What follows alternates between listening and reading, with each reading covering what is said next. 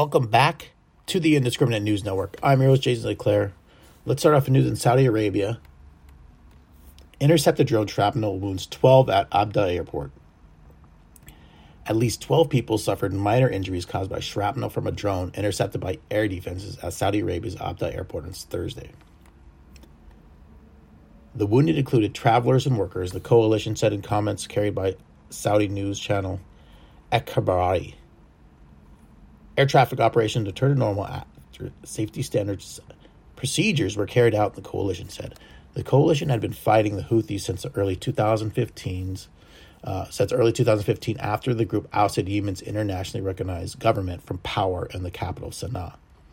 The Houthis often target the airport neighboring the city of uh, Khamis Mushait, located close to the Yemeni border in Saudi Arabia's south with drones and missiles. Most attacks are intercepted, but a few have been few people have been killed and several have been wounded. The coalition regularly carries out airstrikes on what it says are the Houthi military targets in Yemen, in a campaign criticized by a right group for causing thousands of civilian casualties. The UAE, a coalition member twice in January, said its forces destroyed Houthi ballistic missile launch area in Yemen after unprecedented drone strike and missile attacks on the Emirates were claimed by the Houthis. All right. This is a real quick update if anybody was interested. It's random, but U.S. Naval Update map, February 10th, 2022. Where are our. So, where's our Navy at? Well, there is one, two, three, four, five, six, seven, eight. Let's see, carriers over in the Pacific. There's two stationed off the Pacific up in Washington and down in California, and there's two in the Middle East right now. This was based on open source information. No classified or operation sensitive information is included. Um, this is from World Stratfor, worldviewstratfor.com. A CSG is centered on aircraft carriers that include significant offensive strike capability. So these are just carriers, and ARG is centered on three amphibious warfare ships with a marine expeditionary, expeditionary unit embarked. Okay. Russia is claiming its military drills don't violate the Vienna document. Size matters, especially when it comes to international agreements. Russian officials just fired back on reports of the number of troops deployed to take part in the joint Russian Belarusian Belarusian Allied Resolve 2022 exercise to see the limits by the Vienna document 2011. The agreement between the states of Organization for Security and Cooperation in Europe was intended to be implemented implement confidence and security building measures. Its provisions included an annual exchange of military information about forces located in Europe, defined as the Atlantic to the Urals.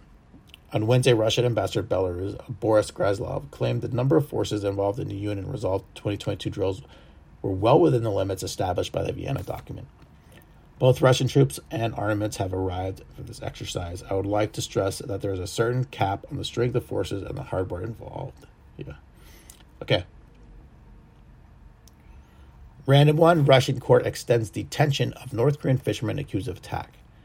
Years long trial continues for North Koreans who allegedly used improvised weapons against Russian border guards.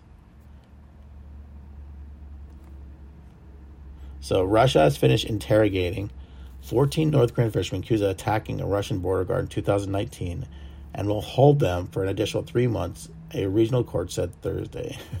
okay. Interesting. What the heck that was about. Um, Tesla is being sued over alleged discrimination. The California Department of Fair Employment and Housing said it received hundreds of complaints from workers in the Fremont factory. Tesla called the lawsuit misguided, strongly opposes all forms of discrimination and harassment, and will ask the court to pause.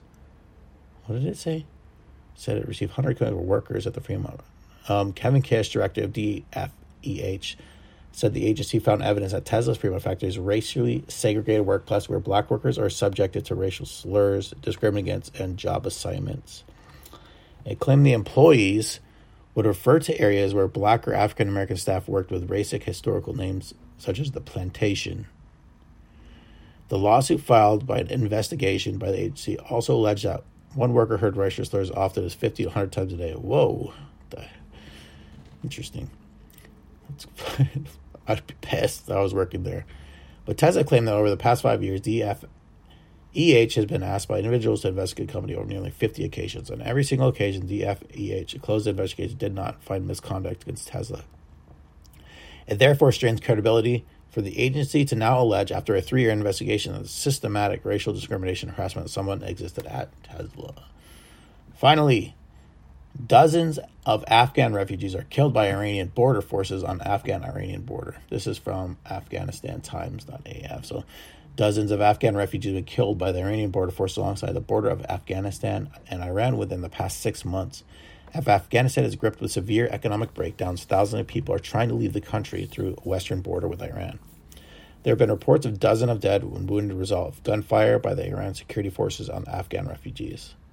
According to relatives of the patients, the sick and the wounded people were beaten on the border when they wanted to cross into Iran. The residents of Herat and Nimruz urged the government to hunt down the issue. The dignity of Afghans must be preserved and not disrespected. They should be should deport them with dignity. All right, everybody, that's all I got for today. Thanks for listening to the Indiscriminate News Network. Take care. Bye.